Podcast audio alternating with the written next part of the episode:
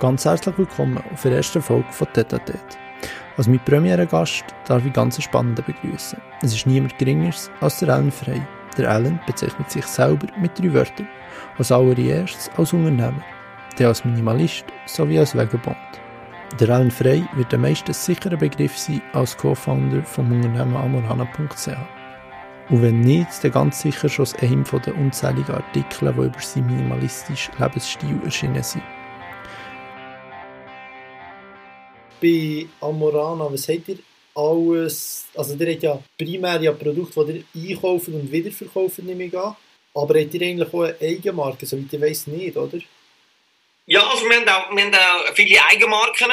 Ähm, wir produzieren auch äh, unsere eigenen Toys. Ähm, als E-Commerce-Shop gibt es zwei Arten von E-Commerce-Shops. Äh, es gibt äh, Single-Brand E-Commerce-Shop mhm. und es gibt Multi-Brand E-Commerce-Shop. Äh, ist zum Beispiel wie Brille. View ist zum Beispiel ein Single E-Commerce-Shop. Yeah. Ähm, oder äh, was gibt es noch? Äh, wenn du irgendwie äh, eigene, wenn du einfach deine eigenen Produkte verkaufst.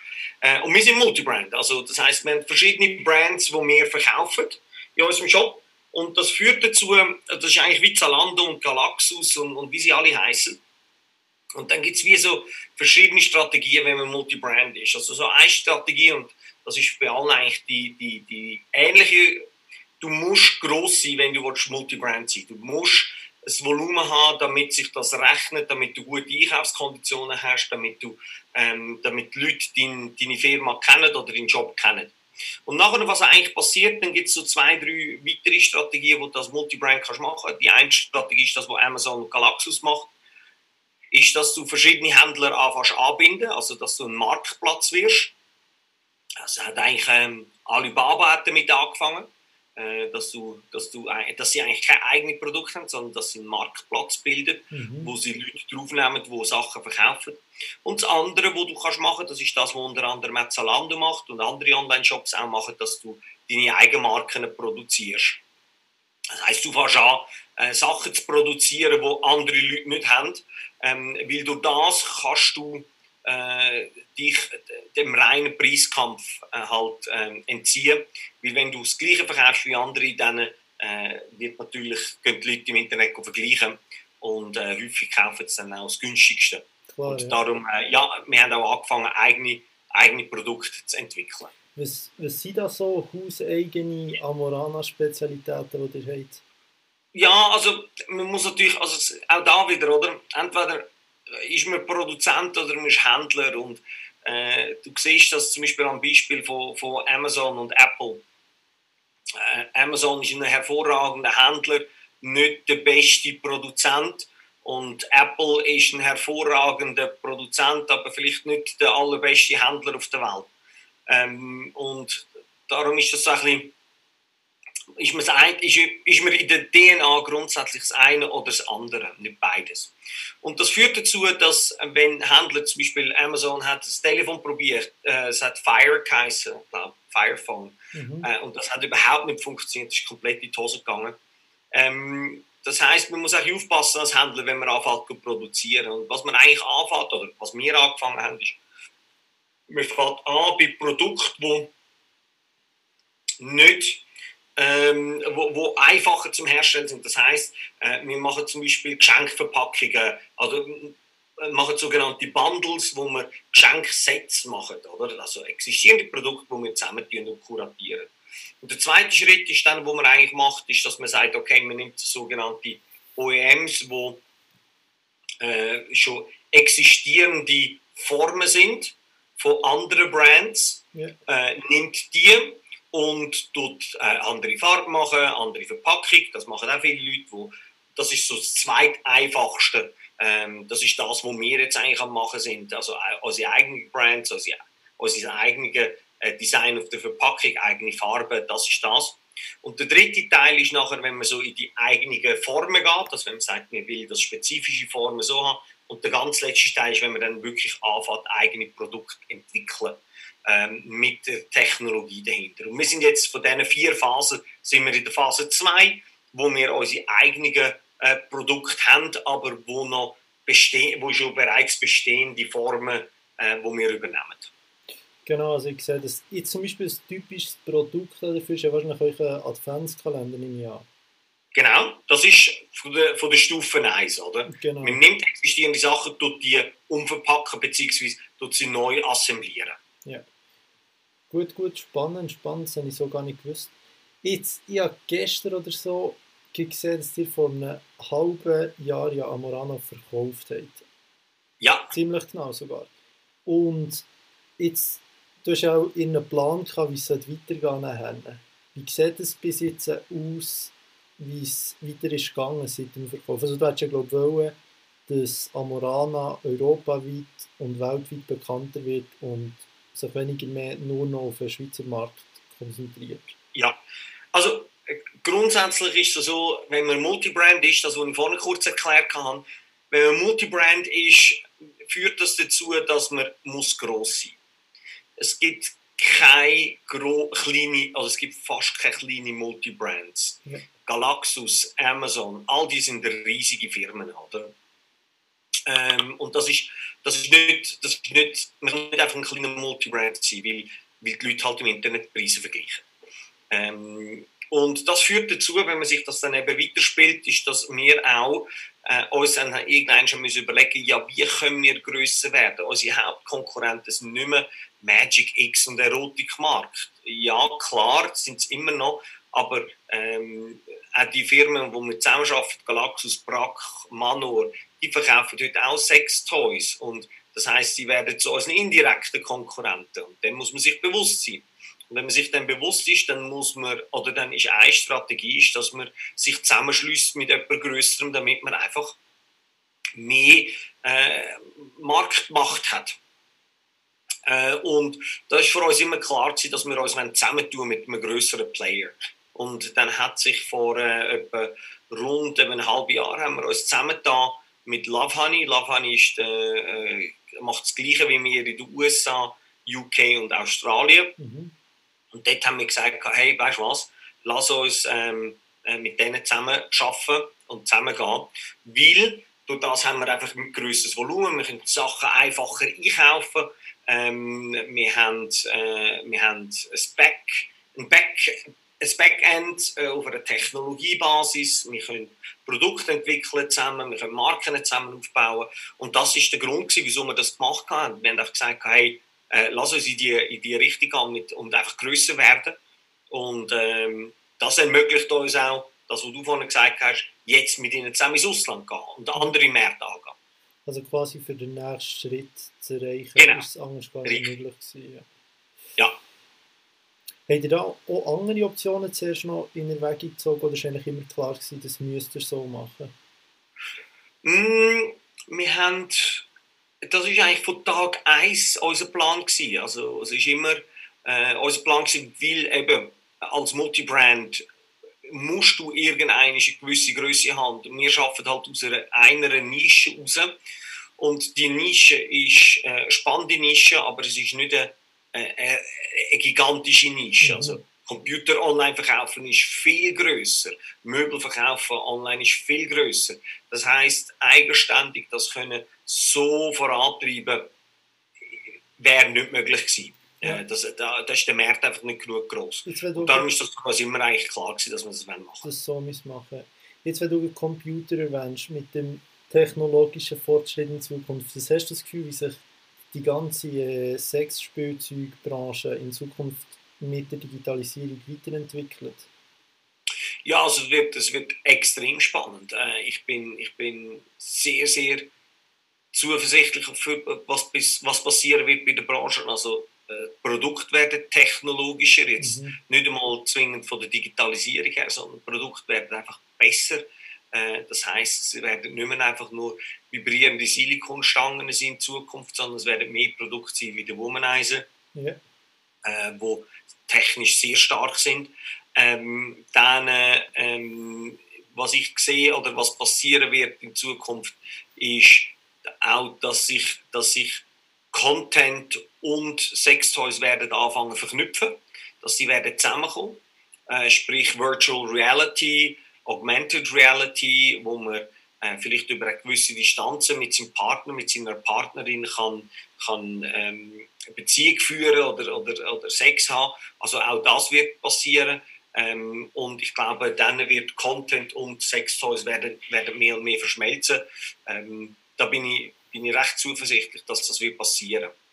Das hätte, glaube ich, jetzt während Corona die ein oder andere können ja, ja, wir haben, wir haben viele äh, Connected Sex Toys nennen sich die. Äh, ja. Die kann man äh, die kann man über Apps steuern und äh, das ist extrem viel gekauft worden. Gut während Corona. Gerade während Corona, während Corona haben die sich extrem viel verkauft. Und jetzt mit, du hast gesagt, mit der Digitalisierung nicht unbedingt, aber mit irgendwie künstlicher Intelligenz, dass da in Zukunft irgendetwas gibt, das ist nicht wirklich das Thema. Doch, natürlich wird künstliche Intelligenz auch da irgendwo das Thema sein. Ich sehe, ich, da gibt es ein, zwei Sachen, wo man sich kann vorstellen kann, wo das eingeht. Aber wir haben jetzt noch keinen sehr spezifischen Case, wo wir jetzt schon gesehen hey, der wird sich, den, den, den fangen wir bald an verkaufen. Also, ja. Aber da sind die Leute dran am Arbeiten. Also, äh, sicherlich das ganze Thema bei humanoiden Robotern. Ich meine, das wird auch äh, neben, neben dem klassischen neben den klassischen Fällen, wo man sich Roboter kann vorstellen kann, wird das Thema Sexualität auch bei Robotern kommen. Also das ist äh, ziemlich offensichtlich. Ähm, und da wird unter anderem wird auch die künstliche Intelligenz wird auch ein Thema sein dort. Also das wird kommen. Ähm, ja, bin überzeugt. Sehr spannend. Jetzt hast du am Anfang gesagt, du hast 52 Mal eigentlich einen Versuch gestartet, erfolgreich ein Unternehmen zu gründen. Was, was hast du da, was könntest du da Leute, die Startup gründen, für Tipps mitgeben? Also ich denke, das sind mhm. sicher einige.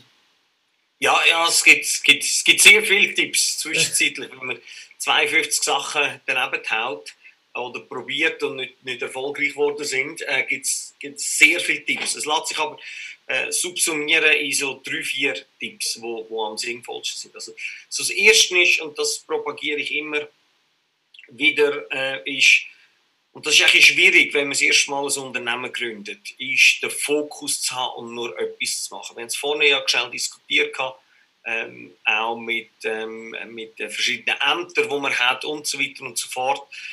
Ich bin der ganz, ganz tiefer Überzeugung, dass man sagt, Focus or fail. Mhm. Äh, also fokussier dich oder es geht in die Hose. Egal, was man macht. Es gibt dann schon irgendeinen Zeitpunkt später, wenn man vielleicht die finanziellen Mittel hat, dass man irgendwie Leute kann anstellen kann, dass sie einem unterstützen dabei, wo man kann ein bisschen breiter fahren Also reden wir jetzt davon von einem Jeff Bezos, äh, wo wo ja neben, neben Amazon auch noch ganz andere Sachen hat, das geht irgendein dann schon, oder ein Elon Musk oder, oder wer auch immer. Aber wenn man am Anfang eine Firma gründet, äh, dann ist es elementar wichtig, dass man sich einfach nur auf etwas fokussiert. Weil es sind zwei Faktoren bei dem Fokus entscheidend. Der eine ist der innere und der andere ist der externe. Der, der, der interne ist, dass wenn man sich auf etwas konzentriert, ist man nicht in, sonst ist man so in Projektgruppen und diskutiert mit verschiedenen Leuten verschiedene Themen und geht von To-Do-List zu To-Do-List. Und das führt dazu, dass man nie in die Tiefe kann gehen Das mhm. führt dazu, dass man immer nur an der Oberfläche kratzt. Hingegen, wenn man ein Produkt und nur etwas macht, kann man in die Tiefe gehen. Was dazu führt, dass man äh, etwas einfach viel, viel besser kann machen kann. Ja. Und der zweite Faktor ist der externe Faktor, dass häufig, wenn man zu viele Sachen macht oder zu viele verschiedene Sachen macht, Leute nicht mehr genau wissen, ja, was macht der genau? Ähm, und wenn sie nicht genau wissen, was man macht, können sie einem nicht helfen. Ich habe ganz, ganz häufig äh, oder in der Vergangenheit festgestellt, als ich verschiedene Projekte gemacht habe, sind die Leute zu mich und gesagt, was machst du genau schon wieder? Was, an was bist du dran? Und haben es nie so richtig gecheckt gehabt.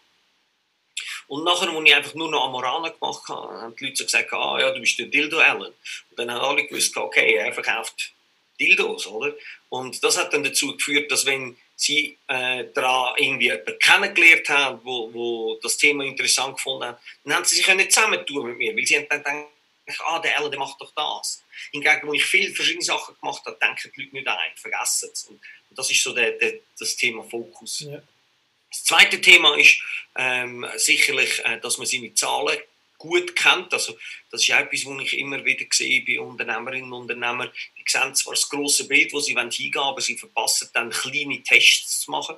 Mhm. Also Investoren äh, finden das großartig, wenn man eine, zwar eine grosse Vision hat, aber dann wirklich in der Realität kleine Tests macht. Also bevor man irgendwie gross rausgeht, ist es mega einfach, heute eine Landingpage zu machen, ein bisschen Marketing auszugeben, schauen, was funktioniert, was funktioniert nicht, was kaufen die Leute, was kaufen die Leute nicht.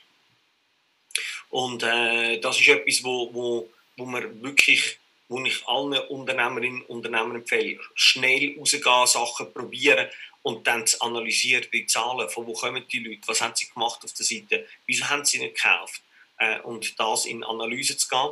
Und der dritte, und das ist vielleicht der, der, der dritte wichtige, und nachher können wir noch weitere Diskussion gehen, ist, ähm, es ist elementar wichtig, was für ein Team das man hat. Mhm. Ähm, als Unternehmerin, Unternehmer hat man vielleicht auch das Gefühl, ja, man muss alles selber machen oder man kann alles selber machen. Ähm, und das ist falsch. Es geht einfach nur, also bin ich felsenfest überzeugt, es geht nur mit einem hervorragenden Team. Und ähm, dort äh, darf man keine Kompromisse gehen. Wenn man das Gefühl hat, hm, die Person passt nicht, aber sie kann das, äh, dann nicht machen. Wenn man das Gefühl hat, die Person passt, aber sie kann es nicht, dann nicht machen, sondern man mhm. muss voll überzeugt sein, wenn man jemanden ins Team einlädt, besonders in einer Anfangsphase. Ähm, weil das sind die, da kann man sich sehr viel Ärger ersparen, wenn man wirklich 100% überzeugt ist, dass die Person äh, ins Team passt. Wenn man Zweifel hat, nicht machen. Und wenn du nur die besten Leute in deinem Team hast, ja. Ja, das ist, äh, und das ist natürlich am Anfang schwierig, oder? Es, es geht nicht, am Anfang, es gibt einen mega coolen Podcast vom Reed Hoffman, dem Gründer von LinkedIn, der sagt äh, Pirates, versus, Pirates versus Navy. Und am Anfang hast du, wenn du ein Unternehmen gründest, hast du alles beraten. Das sind Leute, die alle, alle Richtigen rennen. Alle machen alles. Mhm. Oder? Äh, du hast Leute im Lager, Kundendienst, Online-Marketing, machen alles. Und nachher, umso größer du wirst als Firma, umso mehr wirst du zu einer Navy. Prozess werden, es gibt immer mehr Prozesse, es wird immer klare Struktur und das gibt die anfänglichen Piraten finden das halt nicht gut, weil früher haben sie alles können machen, dann haben sie in ein Startup gehen? Und das ist etwas, wo man, wo man äh, sehr genau als Gründer muss beobachten, was passiert da, in welche Richtung gehen die Sachen, wieso ist das so ähm, und äh, wie entwickelt man sich als Firma auch weiter. Und das ist super, super wichtig. Da empfiehlt es sich mit, äh, mit Unternehmerinnen und Unternehmern, die das schon mal gemacht haben, zu reden und, äh, und sich zu überlegen, wieso, wieso mache ich das so, oder? Mhm. Ähm, wie, was ist die Kultur, die ich will haben in der Firma? Das ist enorm wichtig. Ja. Jetzt hast du vorhin Fokus angesprochen. Be das war jetzt mehr in einer, aus einer unternehmerischen Sichtweise. Aber jetzt, wenn du andere Bereiche anschaust, wie jetzt eben vorher Politik, Sport, Freundin, Familie, alles Mögliche, was hast du das Gefühl, wie wichtig dass es da ist, jetzt zum Beispiel den Fokus voll auf das Unternehmen zu haben oder noch auf andere Sachen? Es kommt auch darauf an, was man will, oder? Ähm, wenn, man, wenn man sich halt voll fokussiert, führt das dazu, dass man halt auch sehr eindimensional wird. Mhm. Oder Fokus ist gut, mhm. wenn man erfolgreich will werden mit einer Firma oder wenn man erfolgreich will werden als Sportler. Es ist aber nicht zwingend gut, wenn man erfolgreich will werden als Mensch und ja. glücklich werden. Also das heißt nicht, dass das dann ist, aber wenn du Sportler anschaust, ich meine, die tun alles äh, dem Sport unterordnen. Wenn du das nicht machst, wirst du nicht ein erfolgreicher Sportler. Es gibt ganz, ganz wenige Leute, die so ein Talent haben, dass sie Leute können schlagen können, die viel arbeiten in ihrem Bereich. Und darum glaube ich, es kommt auch darauf an, was man will. Äh, für mich ist es klar gewesen, dass ich ähm, am Anfang überhaupt nicht fokussiert bin und das ist einfach ein Fehler von mir, also nicht ein Fehler, aber es, es, hat, es hat, mich am Erfolg gehindert. Mhm. Und darum habe ich gesagt, hey, ich fokussiere voll und schaue, was dann passiert. Und dann ist der Erfolg gekommen. Und darum sage ich, hey, Fokus ist so ein elementarer Bestandteil. Jetzt äh, führt das aber dazu, wenn man sich zu stark fokussiert, dass man eben dann die anderen Lebensbereiche negiert. Äh, eins, was ich mache oder gemacht habe, ist natürlich unter anderem mein, mein, mein Körper. Also ich bin nicht mhm. jemand, der viel Sport gemacht hat, nicht gesund gelebt hat. Also das ist jetzt etwas, wo ich eher wieder am Ausgleichen bin, mhm. nachdem jetzt der Erfolg gekommen ist. Ähm, und darum, ich, ich will nicht sagen, look, Fokus ist das beste äh, Lebenskonzept, sondern Fokus ist gut, wenn du in einer Phase bist von High Performance, äh, dem alles unterordnen. Und, und sonst, ähm, ich glaube, als Mensch kann man so, oder ich, nicht vielleicht andere können das mehr, aber ich kann mich so auf zwei, drei, maximal vier Sachen konzentrieren ja. über eine längere Zeit. Und ich versuche, dass das in meinem Fall äh, die Firma ist, äh, Familie, Freunde, äh, Reisen äh, und jetzt neu halt eben auch Sport. Also das ja. sind so die die, die Sachen, die ich versuche zu fokussieren. Das ist, ich glaube, vier ist schon, schon sehr viel. Ja. Was bist du am machen, so sportlich? Also was ich mache, äh, jetzt sportlich, oder es ist nicht etwas, wo, wo von alleine kommt. Ich beobachte so zwei Arten von Leuten. Es gibt die Leute, die, wenn sie Stress haben, gehen sie Sport machen. Und es gibt die Leute, die, wenn sie Stress haben, sie essen. Ja. Und, und ich gehöre zu den Leuten, die, wenn sie Stress haben, essen. Ist sicher ist für mich so ein Belohnungsmechanismus. Oder? Und das heißt, äh, wenn ich Stress habe, ist etwas, wo ich kippe, ist der Sport. Ja. Und das heißt, wenn, wenn das nicht äh, mit Eigendisziplin kommt, muss ich irgendwie einen Weg finden, dass ich die Disziplin irgendjemandem extern kann geben kann und sie auf mich, auf mich anwendet. Und das funktioniert in meinem Fall, indem ich mit äh, Freunden einen Personal Coach mhm. oder äh, Gruppenstunden habe, wo ich mich verpflichte, dass ich komme, wo sozialer Druck entsteht, wenn ich nicht würde kommen. Ja, das funktioniert eigentlich recht gut. Also ich mache Yoga, ich mache, äh, ich mache so äh, einfach alles rund ums Thema, also ohne Handeln und so, mhm. einfach eigenes Körpergewicht, wo ich dann einfach mit einem externen Coach äh, das zusammen mache. Ah, sehr gut. Jetzt geht wieder eine ganz andere Frage. Du hast ja ursprünglich Finance studiert an der Uni Zürich. So genau, richtig. Was würdest du sagen, hat dir das auf, auf, deine, ja, auf deine unternehmerische Tätigkeit bezogen geholfen? Wenn überhaupt? Mhm. Also, ich glaube, dass das Studium sehr wichtig ist. Weniger wegen der Materie, sondern mehr wegen der Systematik, mhm. wo man lernt plus äh, Auslandssemester. Ich glaube, das sind so, das sind die zwei absolut zentralen Faktoren im Studium äh, und würde ich also jedem empfehlen, wo, wo sagt, hey, wenn ich studiere, also einerseits man lernt sich theoretische Problemstellungen zu widmen und die zu analysieren und man kann ins Ausland gehen, weil man dort neue Input bekommt, neue Leute kennenlernt und so mhm. zurückkommt und dann vielleicht das Unternehmerische kann machen. Du hast äh, San Francisco im Hintergrund, also einen Austausch nach San Francisco, ein halbes Jahr oder ein Jahr und du kommst zurück, bist ein anderer Mensch. Ja, okay. Du hast ein ganz anderes Mindset von, von Entrepreneurship. Ähm, Wenn es um Materie geht und Systematik, Materie lässt sich wahrscheinlich, wenn man sehr konzentriert ist, äh, braucht jedes Studium hat wahrscheinlich irgendwo zwischen fünf und zehn Büchern und wenn man die wirklich gelesen und verstanden hat, dann, dann ist das Studium erledigt. Ja. Ähm, man muss sie verstanden haben, muss sie gelesen haben. Aber ich glaube, äh, da sicherlich rückblickend auch äh, gibt's, ist das eine von den Zeiten im Studium, wo man sich wirklich mit etwas tief auseinandersetzt. Das ist ein schade, weil auch ich und die meisten Studenten lernen, damit sie es gelernt haben, und nachher äh, lernt es auswendig und nicht wirklich das Verständnis dafür. Das ist bei mir nicht anders. Ähm, was aber dann spannend ist, ist einfach die Systematik, wie man sich Problem annähert. Und das ist etwas, was man im Studium lernt und äh, wo man lernt zu präsentieren, wo man lernt, mit anderen Leuten zusammenzuarbeiten. Und das ist extrem wertvoll. Man muss aber auch gleichzeitig sehr kritisch sein mit dem Studium. Äh, das Studium heißt nicht zwingend, dass man ein Unternehmen kann gründen kann. Es gibt ganz, ganz viele Leute, die aus der Praxis kommen, die aus Unternehmen können gründen können, weil sie einfach gesehen haben, hey, da besteht ein, da besteht ein Demand, da muss ich etwas, mhm. kann ich etwas entwickeln. Hingegen, wenn man studiert, äh, überlegt man sich häufig im Elfenbeinturm irgendwelche Ideen und, und geht dann nicht raus und, und sind dann an der Realität vorbei entwickelt. Äh, und dann führt das dazu, dass das niemand braucht, wenn man es dann lanciert. Also Studenten haben häufig Tendenz, sich da im, im Kopf zu viel bewegen, statt rauszugehen und zu schauen, hey, braucht das wirklich jemand? Ähm, aber nachher, wenn man dann äh, irgendein mal, einen Erfolg hat, kann man sich natürlich dann den ersten Problematiken äh, widmen und muss nicht einfach nur, kann sich weiter überlegen, wo geht das hin und ich habe das häufig beobachtet, dass wenn Leute vielleicht äh, aus der Praxis kommen, einen Erfolg haben und dann äh, dort oben bleiben, aber es dann teilweise auch sehr schwierig ist, das Produkt weiterzuentwickeln mhm. und als Student lernt man einfach, sich die mhm. Problematiken in einer Theorie weiterentwickeln. Ja. Ja, das Auslandssemester wird bei mir leider nicht, ist abgesagt worden. Wo wärst du gegangen? Äh, zuerst auf Australien, also auf Melbourne, mhm. und dann noch das Semester, also jetzt, jetzt wäre ich in Berlin eigentlich.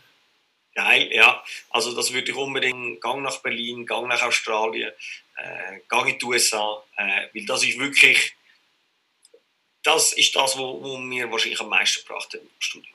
Ja. Ja, ich denke, ich will es schon noch nachholen, früher oder später. Unbedingt. Äh, ich glaube, noch als letztes, so gut vorher aus deinem Newsletter, habe ich zwei Sachen entnommen. Also zum einen die, äh, die Talk morgen mit dem Jean-Claude Biver und ja. zum anderen ähm, deine NFT-Krypto-Samu-Objekte. Das sind mhm. eigentlich beide Sachen, die eigentlich ja nicht so dem minimalistischen Ansatz entsprechen, und dem so sagen.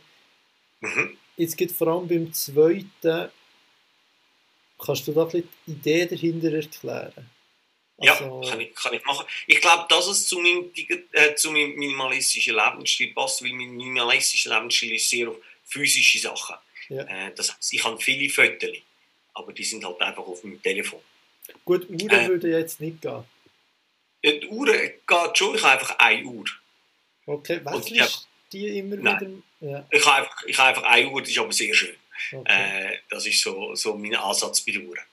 Ähm, und nicht mehrere, sondern einfach eine einzige. Ja. Ähm, zu, zu NFT. Also NFT heißt Non-Fungible Tokens und das ist gerade im Moment wird das mega gehypt und ich bin ziemlich sicher, dass das auch wieder wird zusammenfallen und der Hype wieder ein bisschen vorbei sein. Aber dann, aus dem entwickelt sich dann extrem spannende Sachen, da bin ich überzeugt. Wieso? Weil es mit NFT Möglichkeit gibt, dass du digitale Sachen unique kannst machen. Mhm. Und das finde ich faszinierend. Einfach der Gedanke, dass du Digitals kannst unique machen. Weil das ist das, was die Leute äh, oder, äh, auch häufig interessiert, äh, dass sie etwas haben, wo vielleicht andere nicht haben. Äh, und das ist ganz häufig zum Beispiel bei Kunst oder bei Autos oder eben bei Uhren. Und das ist halt im Digitalen nie möglich gewesen. Und jetzt ist das erste Mal möglich. Und das sind so die ganzen, das sind die allerersten Anfänge äh, von NFTs. Ähm, und ich bin einfach überzeugt, dass das nicht heute, nicht morgen, nicht, nicht in einem Jahr, aber auf die lange Frist extrem spannende Implikationen kann haben auf äh, unser Konsumverhalten, vor allem unser Konsumverhalten im Internet. Äh, oder wenn ich schaue, wie das ist äh, mit Virtual Reality, äh, wo dann plötzlich NFTs können extrem spannend sein, weil ich die mir dann kann kaufen kann und andere oder, oder, oder Ausländer, was auch immer. Und nur ich kann das haben. Äh, ich glaube, einfach das Konzept ist extrem spannend zu sehen, was da passiert. Ähm, und äh, ich will mich einfach mit dem auseinandersetzen, ich will mich mit dieser Materie auseinandersetzen, damit ich es einfach wirklich verstehe. Sehr spannend, sehr spannend. Merci für deine Ausführung. Jetzt, wenn ich auf die Zeit schaue, ich glaube, du hast es langsam geschafft. Ich habe vorher noch gesagt, du am Samstag, glaube ich, Geburt. Ja, am Samstag habe ich, habe ich meinen, meinen 39. Geburtstag und ja, ich bin, bin tue aber nicht so gerne feiern. Äh, ich glaube, es ist andersrum. Du hast es geschafft. Du hast deinen ersten Podcast aufgenommen. Äh, das finde ich mega geil. Äh, oder? Das, ist, das ist schon ein großer Unterschied zwischen den Leuten, die immer nur davon erzählen. Äh, es geht nicht darum, dass man den besten Podcast hat. Es geht nicht darum, dass man äh, eine riesige Story hat, sondern es geht darum, dass man anfängt weil äh, das Magische passiert dann, wenn man das mehr und mehr und mehr macht, weil man wird dann besser, es wird qualitativ besser ähm, und, und man lernt und man kann das auf andere Gebiete anwenden und äh, gratulieren zu deinem allerersten Podcast. Ich finde das mega geil. Merci vielmals, merci, merci, hast du dir Zeit genommen. Hat mich sehr, sehr, sehr gerne. Hast du noch sonst etwas, wo man dich findet oder... Ja, also wenn, wenn das, ich höre da, ich höre da äh, Tim Ferriss äh, Frage am Schluss raus. ähm, klar, äh, am, also am einfachsten ist, wenn man auf ellenfrei.com geht und dort findet man eigentlich äh, alle, alle Kanäle. Perfekt. Und Super. Immer auf Amorana einkaufen. Das wäre wunderbar. Sehr gut. Merci, hast du Zeit noch. Danke vielmals und weiterhin viel Erfolg mit dem, mit dem Podcast. Äh, gib Gas. Bin gespannt, wer der erste Gast ist. Kannst du schon etwas dazu sagen? Du wirst es gesehen, du wirst es gesehen. Hoi. Aber es wird eine Frau sein. Ja, das ist hervorragend. Hervorragend. Perfekt.